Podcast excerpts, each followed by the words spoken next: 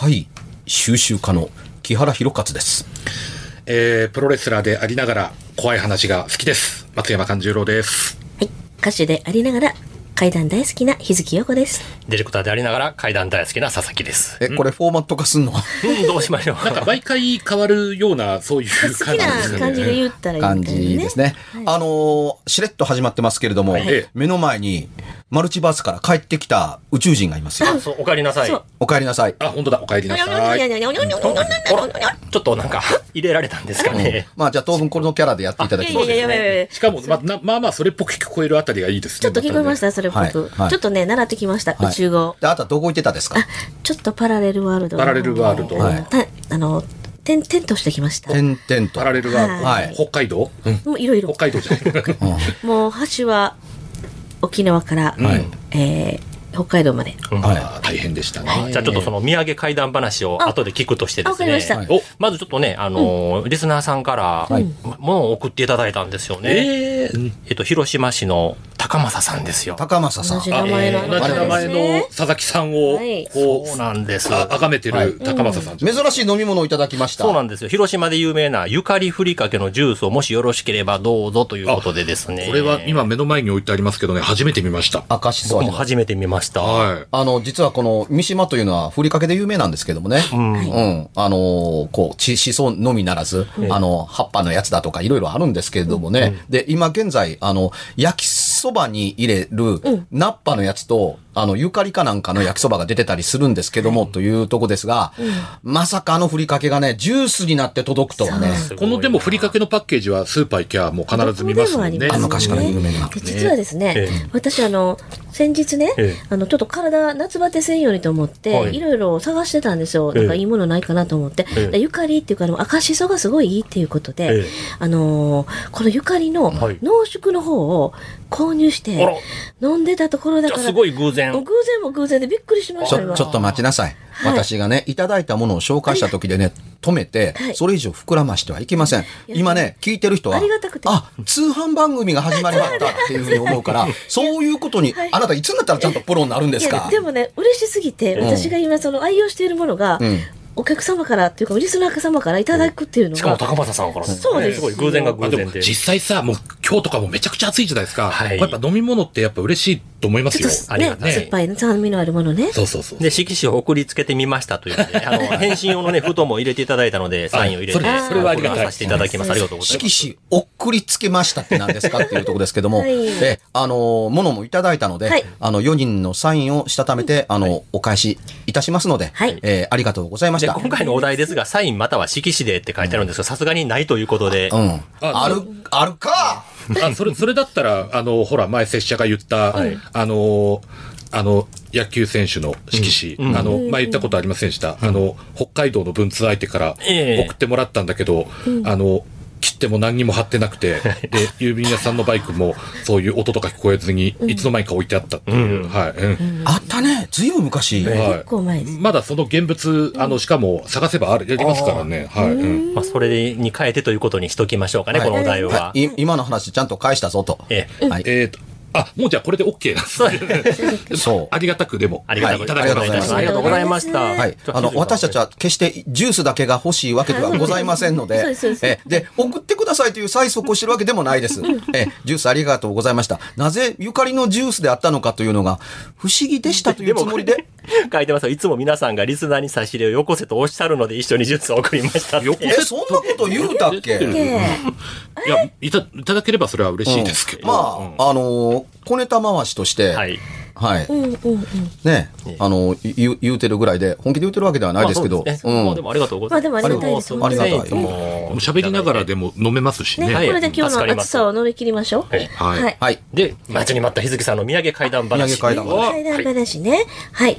あの、いろんなとこ転々としてきましたので、その中から沖縄に、えー行ってまいりました。はい。えーで、ある人とお会いしました。うん。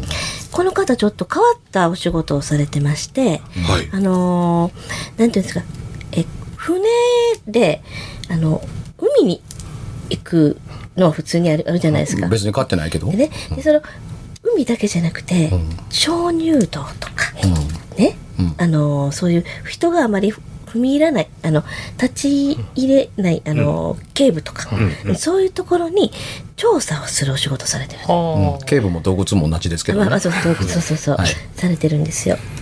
でいろんなお話を聞いた中で、あの不思議だなと思ってこれは別に階段ではちょっとないんですけれども、あの何十年か前に、うん。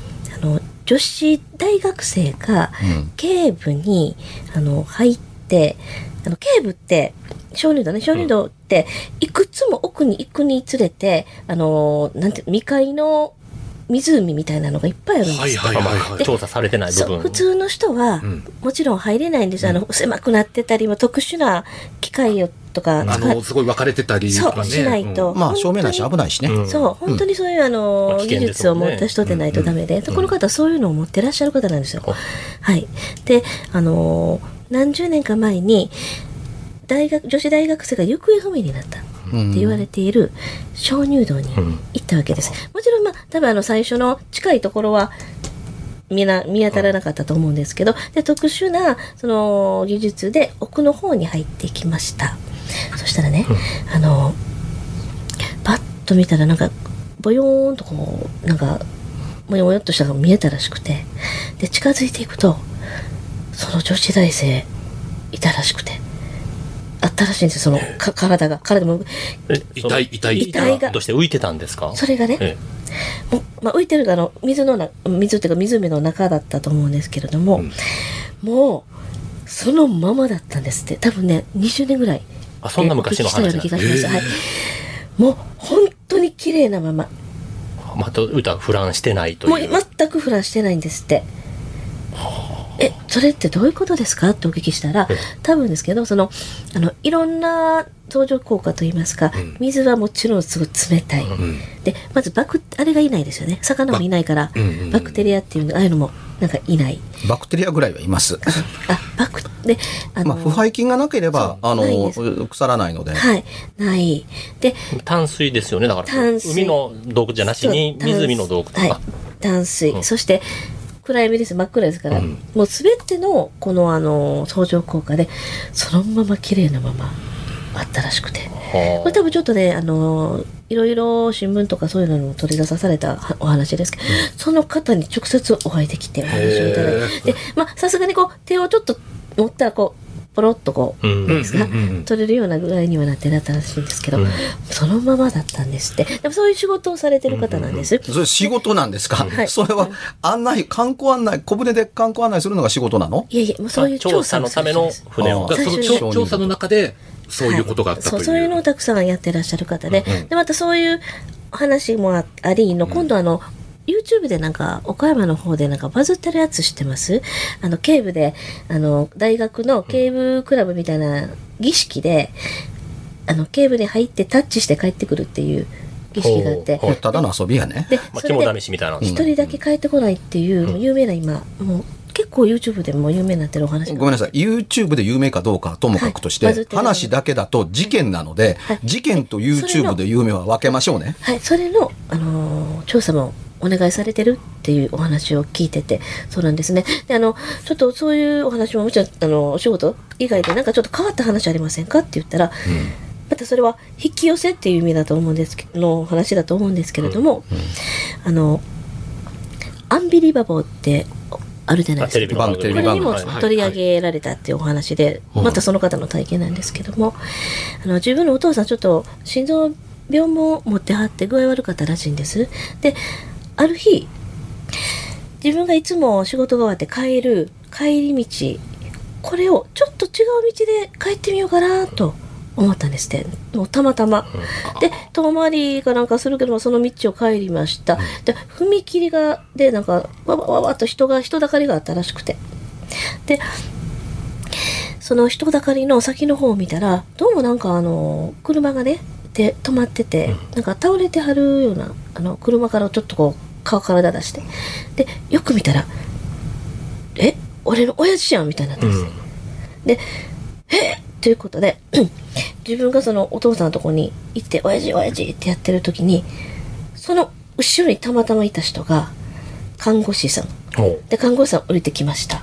はい。看護師さんに言わせれば、車が急に止まって動かないから、あの、気になってたと。で、まあ、心配蘇生ですか、そういうのを知ってて。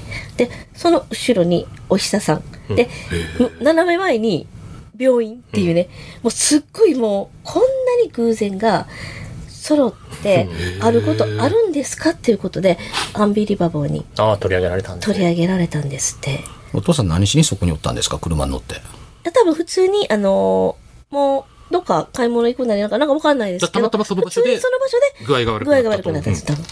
で、踏切で止まって、で後ろの看うわ看護師、おかしいおかしいってなで、その後ろに自分がおったっていう、たまたま着いた。しかも自分は、その仕事に、あ仕事の帰り道にその道じゃない道を通ってたまたまそこに居合わせたっていう、こんな偶然ありますかって、あ、そこでまた警察の方もいたって言ってました。周りにこんなにっていう、あー。まあ確かにその何の気なしにいつもと違う道歩いてみようかなみたいなんてたまにありますけど、でこれ引き寄せかなっていうお話をさせていただいて。で、もう一つ、まあこれ今ちょっと序の口というか、私がちょっと気になったおお話。いよいよ、本、本題。あの、この方ね、うん。あの、昔、えっ、と、東京の、えーあそこどこって言ったかな、えー道玄坂の近くのなんか、渋谷だね。はい、そうそう、のあたりで、すっごい交通事故を起こしたんですって。ほ、バイクで。うん。で、あの、一回死んだって言うんですよ、自分は。心肺停止状態になりましたと。はい、う。ん心肺停止症状になって、それこそ自分が倒れてるのをこう、見てる。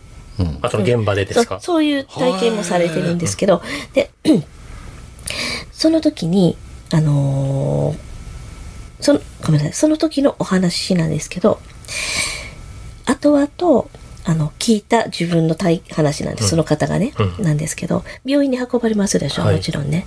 で、病院に運ばれた時に、あのーおじいちゃんみたいな人が、はい。あの、現場にいらっしゃったらしいんですよ。その、運ばれる、えー事故、す事故が起きた時にいらっしゃったらしいんですけど、その時に、もうね、心肺も停止して亡くなってるからもうあかんなっていう感じで、もう言うたら、救急車ももう後から来ても、うん。まあしゃあないな、みたいな感じにもなってたらしい。じいちゃんと接触した？いや、おじいちゃんのその、あの、その方が車と接触して、その方がもう心肺停止になってダメやなってなってたんですけど、でも、そのままもう運ぼうっていうお話になった時に、あるおじいちゃんがバーッと出てきて、もうま、もう一回やらんかい言うて、うんだから、いやもう無理ですよ、この方。もう心臓止まってますし、無理ですって、もう心肺蘇生もしてますって、無理でしたって言ったら、そんなことない、もう一回やれって。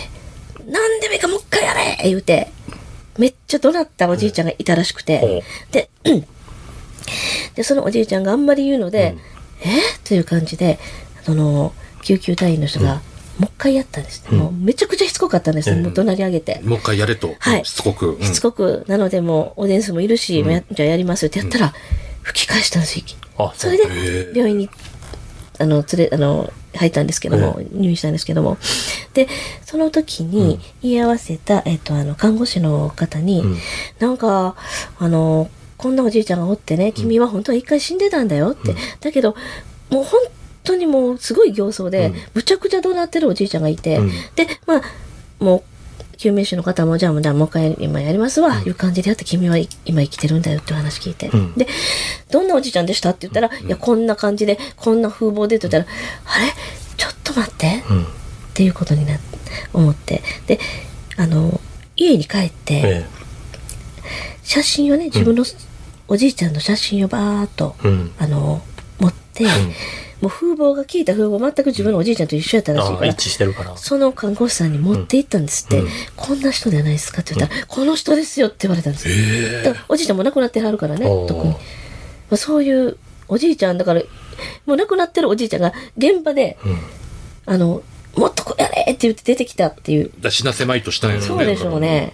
で、もうちょ僕はおじいちゃんに助けられたんですっていう、まあ、そういう話もたくさん持ってらっしゃる方で、これって例えば木原さん、そういうことってやっぱあるんですかね、そんなことよりも、その話の中で、亡くなった時に、亡くなってる自分をたった自分が見てるっていう話があそれは。入ってたっあ、て。それすみません。それは普通に余談で、あの、僕はあの、亡くなった時の自分が、あ、なんであんなとこおるんやろうっていうふうに僕ちょっと見ててっていうのは言っさらっと聞いてます。さらっと聞いてるでしょ？で、実は、あの、ね、あの、そこどうなってんねんという話以上に、はいその状態だと、こらこら心肺停止のまんまでほったらかして救急車に運びやない。あの、心臓マッサージをもっとやらんかいみたいなおじいさんがおったんやったら、会うてるよね。あ、上から見てますよね、それやったら っていうか、その場におる。その、私が聞いたら、もしかしたら病院のところが本当にさらっと聞いたので。あ病室なのか事故現場なのかがわからないんですか？自分が見てたのは。自分が、あれ？っていう、なんか、俺やんみたいな感じの、あの、シチュエーションがあったって言ってました。うん、いや、あの、だからね、そこがちゃんとなってないから、はい。この番組のパーソナリティを、あのね、6年もや7年もやってるんですから、はい。そこを通り過ぎてはいけませんっていう、はい。私たちはその中から、ちょっと待ってください。今の話、もう一度ちゃんと聞かせていただけますっていうことをやって、雑談の中で聞いたんやったら、それはただの雑談です。まあね、掘り葉掘り聞かなきゃいけませんがね。その時もうちょっと。ねえというかわかりやすく言うと、取材モードにちゃんと入りましょうという考え方の切り替えを持たないとっていうところだったり。まあせっかくそういう話を聞いてるかいやらね、。今のって、つまり他の日月さんの周りにいたような、ちゃんと話が聞ける人の方がもっと詳しくレポートできる可能性があるぐらいの話やったり、まあ結構すごい話。だから例えば聞いてて、あ、これはなんか違うなって思ったらそのあまあままさらっててスルーするときはありますけど、これはっもして思ったら、日月さんがもし興味を持ったんだったらね、いや、あの、大事なのって、どう思われますかって言われたら、なぜそんなすごい話の可能性を秘めたものを、それほどすごくない話のような話にできるんですかということの方が、問題だったりするわけですよ。つまりそれほど世の中どうかするとすぐそばに怪異話があるかもわからないけれども、本人の自覚がなかったら、つまりほとんど、あの、今話されてるようなものな、ような、それ、まあ、怖い話とも言えるかもわからないけれども、怪談じゃないよね。え、で、木原さん的にはどう思われるんですか？って言ったら、いや、それは僕の子供の頃にあった、あの、別冊じゃないですけど、中岡俊也さんや、その周りのテレビ関係の人が作った、テレビで放送されたとか、ラジオで放送された怪談番組の構成の基本、つまり、それ怖い噂話から何にも一歩も出てないっていう、あの、不確実なものばっかりでできているっていう話になっては、惜しいと惜しい。思ってるわけです。まあ自分が自分を見てるのは、その、どこの現場やったかな、やっぱもうちょっと突っ込んで聞いた方がよかったですね。、だからね、亡くなった時に自分が立っててその姿見てたんですで、例えばこの番組的であろうとなかろうと、それは十分そこだけでまず一個おかしいですよ。うんおかしいですねそ。でそれずっと見てるわけですよ。え、俺どうなんの？このまんま。え、体に戻られへんの？とかっていう、どう、心の動揺、動きがあったはずなんですよ。これ例えばすごく大事なことです。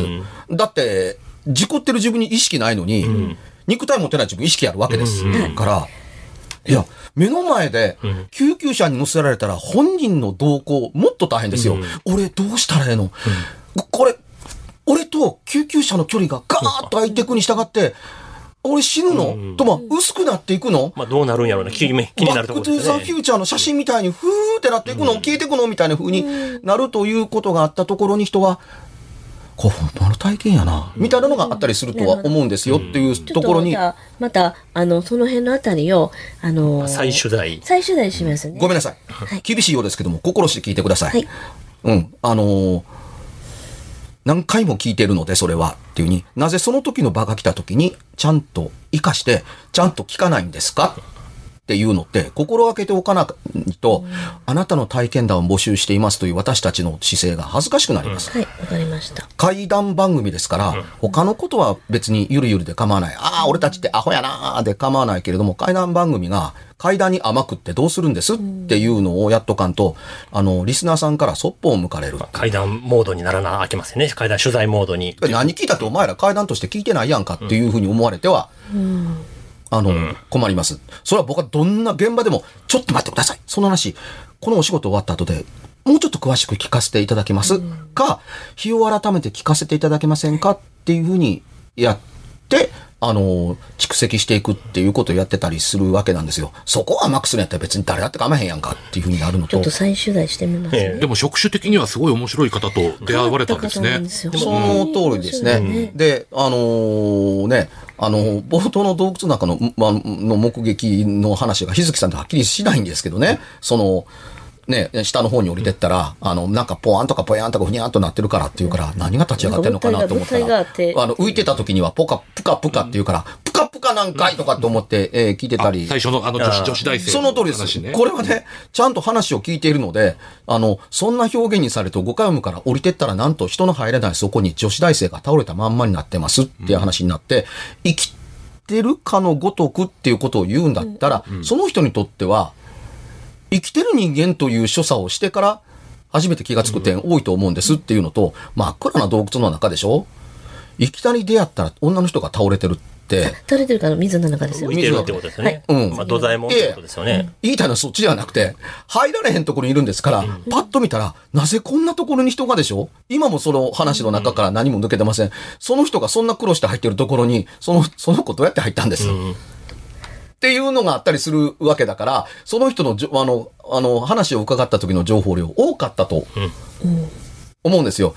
俺が入るのにここまで時間かかって、こんだけの装備と照明がなかったら入られへんところに、人？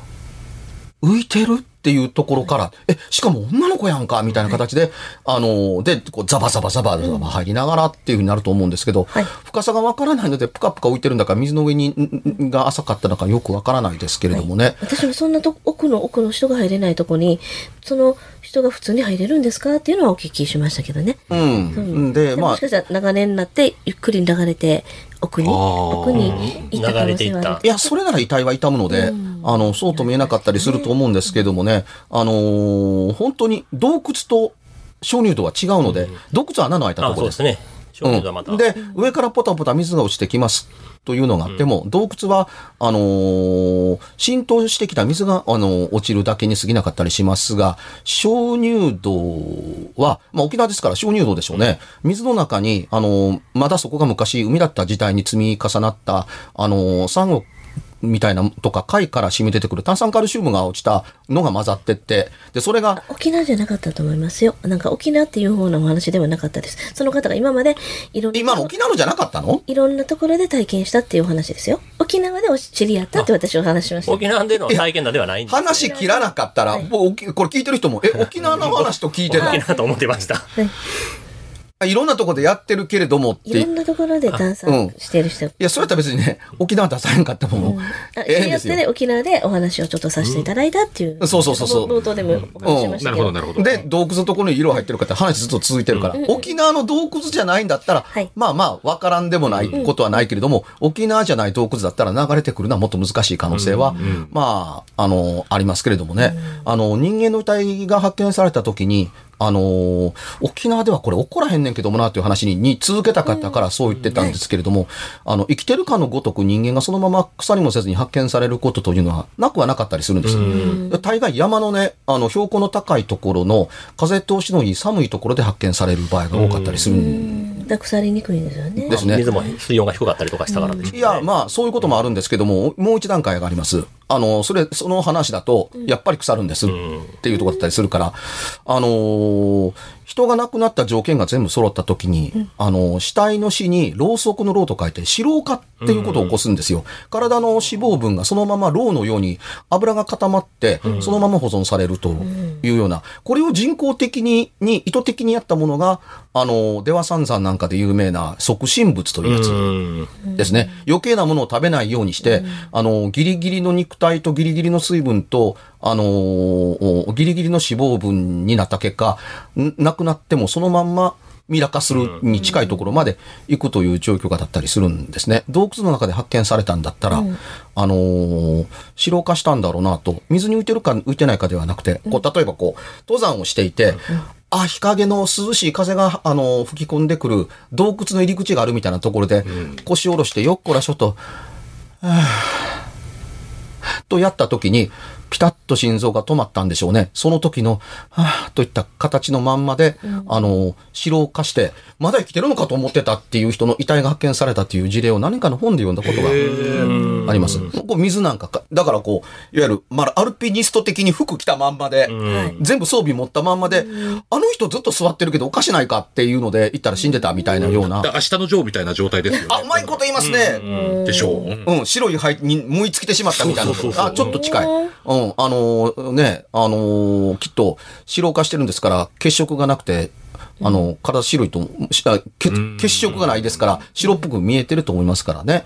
女子大生はそれに近かったんですけども、問題は温度が、あの、重要的に関わってきたり、風通しと関わりがあるので、話聞きながらずっと思ってたのが、いや、沖縄で白化は無理やねんけどな、と、あの、腐敗金もなくはねえだろうとかっていうふうに思わんでもなくて聞いてはいたんですけどもね、話が沖縄じゃないんだったら、それだったらまあ、あの、話は別っていうふうに。で、まあ、ちょっと、まあ、思い出したんですけどね、日月さん、すごい偶偶然に重なる話をしたじゃないですか。まあ、偶然の話。はいはい。で僕もちょっと最近ね、すごい偶然の体験をしたんですけど、ええちょっとだけ最後どう、ぞ。してもいいですか、はいはい。はい。はい。この前、その、ある収録番組してたんですよ。はい。で、1時間番組の収録番組で、で、エンディング近くで、僕の前任ディレクターの話になったんですね、中で、会話で、うん。パーソナリティが。はい。で、前任の方もちょっと高齢の方で亡くなられたんですよ。はい。で、あの前任の人はおもろい人やったな、みたいな話になって、そのエピソードの話の中で、一回収録が終わって、まあみんな帰った時に、帰る際にいきなり電話かかってきたんや、そのディレクターからって。で、すぐ戻ってきてくれって言われてんな、みたいな。んで、なんやなんやって戻ったら、今さっき取ったデータが消えちゃったから、ごめんなさい、もう一回取らせてくださいっていうことがあったんやわ、みたいなね。ほで、まあ、めんどくさいけども、夜遅いけども、もう一回1時間同じ話したんやわっていう、そういう、まあ、ちょっとした面白失敗エピソードをして、で、番組収録終わったんですよ。んで、まあ、僕もと録音止めて、で、お疲れさんでしたって言って、で、さあ、保存しようかなと思って見たら、撮れてなかったんですよ、僕が撮ったやつが。えー全部無音やったんですよね。ほんで、ごめんなさい、撮れてませんでしたわって言ったら、ええーってなってみんな。で、その怒るでってやつ怒るで、今そんな話したところに、え、今日撮れてなかったんかいな、みたいな。で、僕こんなん初めてやって、うんまあ、撮れてなかったらそもそもタイムが進まへんから、うんうんうんやけど、ちゃんと、気づかんわけないですもんね。進んでるけど、無音が取れてたんですよね。だから、だから生きてることは生きてるんですよ、録音機能は。ただマイクの音が全部入ってなかった、音楽も全部入ってなかった、CM も入ってなかった、無音やって。やけど、幸い僕バックアップでもう一個撮ってたんですわ、USB で。はい。だからまあ撮り直しをせずに事なきを得たんですけれどもこれ撮ってなかったら、もう一回その話と同じように、一から撮り直しにせなあかんかったな、いう話がね、ちょっとあって。まあすごい。バックはちゃんと撮れてたんですよ。でも機材の方、だからメインの機材の方は撮れてなかったね。妙ですね。まあまあまあそういうちょっっと不思議というか偶然が重なるというかっていう体験を最近そうそうししましたわ。うんまあこれが会なんかどうなんかわからない。ただの偶然かもしれないですけどね、もちろんそれは。あの、面白い。あの、僕の取材の IC レコーダーで比較的多い、取れてませんでしたあね取れてるっていう確認取りましたよねって。取りました途中でっていうに。取れてるって取れてますっていうに。聞いてみてって、あ、はい入ってますって。じゃあここから行こう、行きましょうか。取れてますって。取れてますよって。動いてますっていうふうに。っていうことをやってても、あの、じゃあ始めようか、そそそれなら安心って言ったところから、すいません、音がありませんということだとか、取れてたんですけども音がありませんでしたっていうのと、で、えっ、とね、こっちの放送だと、毎、MS 毎日放送やったかな、取材、収録は東京でしたけれども、あのー確か松島初音ちゃんと一緒に、で、もう一人、あのー歌を歌ってるアーティストの男の子と一緒にやってた番組があったんですね。えーその階段の番組でした。今の勝ちは何？ねなんか歌詞って言わかりません。勝ち聞こえ？聞こえましたね。聞こえましたパ。チってね。たね。わかりません。音のするものはないよね。なんもないですよ。んはい。まあいいや。後で音チェックししてみましょう。で、その番組、あの、東京の TBS で撮ったん、のスタジオで撮ったんですよ。あの、佐々木くんと同じで、あの、お、し終わった時に、あ、お疲れ様でした。あの、お2週目分いただきました。あの、ちょっと確認しますねって。え、すいません。あの、取れてませんでしたっていうふうに、取れてませんでしたってずっと動いてたんでしょうって言ったら、動いてましたって。だから、同じです。あの、尺ずっと動いてるのを、ブースの中に入ってるみんな見てるので、ずーっと無音を取ってたんです。ですよね。僕もレックボタンちゃんと光ってるの見てましたし。うん。で、波も出てるんです。撮ってるんですけれども、再生したら音ないんだあ、。これ、これで、ちゃんとで出てるんですね。の時の放送どうなったか、どうなったかというと、同じです。同時にバックアップ取ってたんです。バックアップに残ってました。なので現場は騒ぐんです。バックアップに入ってるものが、そうですよね本番のものに入ってないのはどういうことなんや。バックアップはマイクの音言ってんのに、録音が止まってるわけではなく、止まってはなかったです。音も入ってない、あの、マイクが生きてないわけでもないんですよ。ただ、記録媒体には無音なんです。っていうことが。で、その収録直前までまたちゃんとやっ使ってましたからね。ちゃんと音も来てましたからね。むしろバックアップ両方入ってない方が、なんか、まあ、機材トラブルになる。と。その通りですね両方入ってへん方が、まあ、不自然という本か。うん。あの、カンちゃんの言ってる見識が僕は正しいと、あの、思います。そうなってたら誰も騒がずに、ただの失敗になったはずなんです。ただのトラブルになってました。トラブルで終わります。うん。なので、もう一度お願いしますに、みんなは、あの、同意があったりするけれども、そんなものがあって、バックアップがあったからよかったねで終わるかって終わらない。終わらないなんでこんなことが起こるんですかという当たり前の質問が飛んで、当然担当の、あの、仕事やってるプロの人が、いや、こんなこと僕今までかつて一回もありません。うん、ないです。その機材自体がそのことなの僕初めてですもん、長年やってて。あだから、だから、ここで会談が始まるわけでわけですね。ある意味で言うと、誰しもが、会談番組なんか撮ってるからだ。ってな言葉になってきて、あの、会談に1枚、ふわっとかぶさって、あの、会談の原型が形成されていくわけでまあ、すねそ。の現場ではその前のディレクターが出てきて止めたんちゃういたずらしたんちゃうみたいな見たらね、結びつけの話になりましたけれども。そうして付き物落としをするんですよ。あの、大したことじゃない話にしようぜっていう回路が働くんでまあ、すそれなんかに結びつけて理由付けしようぜみたいな話ね。もう困ったな、さ何々さんは、何々さんは、思い出話したから出てきて止めていたずらしたんやわ、いう話でその場を落そうち着いたそうんそうそう。うん。で、他人に話すときにえ、そうでも言わへんかったら収まりつかへんやんか、っていうふうに話したと思います。しかも普通の番組でしたからね、怪談番組だし、ちゃんとしたトーク番組ですから、それは。ただ亡くなった話にちなんだっていうちなんだだけでもエンディング間際という話がちょっとね。まあ僕の中で不思議な体験でいや不思議ですね。いろいろありますね。うん、あの、こういうことに重なってるから階段なんですねっていう人も多いと思うんですけども、同じことが起こっても、怪異だと思ってない人にとってみたら、ただのトラブルの話で、人にも話さないからうん、階段にもならないんですよ。それを、あの、階段として喋ると階段になるっていうところがとっても重要で、いや、そんな経験いくらでもあるけれども、俺は階段だと思ったことはないなという人もいるんですよ。ただ、紐解いて聞いていくと、え、それ大事じゃないですかって言ったら、いや、機材トラブルにされたら困るということしかないし、俺のの仕事の経歴に傷がつくのも嫌だから、これはないことになってるから、一歩も動かないといういう人も多いんですよ。うん。ただ外からこぼれ出ると、この小さい話、いや、結構階段的には大きい話ですよっていうふうに言えるのがこうやって出てくるのは嬉しいことですね。そうですね。うんじゃあ告知いきまさあ、すか。告知の方行きましょうか。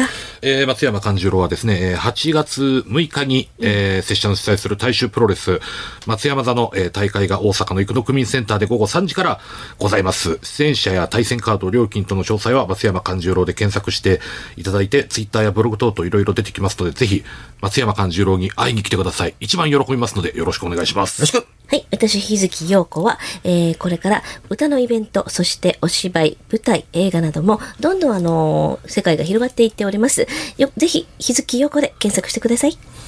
私、木原博勝、7月19日の本日、アメリカのサンカリフォルニア州サンディエゴに向かって飛行機の中に乗ってると思います。世界最大のサンディエゴコミコンで、えー隣のトトロ公開35周年記念の公演をすることにななりました。去年に引き続けて2回連続で、えー行ってまいります。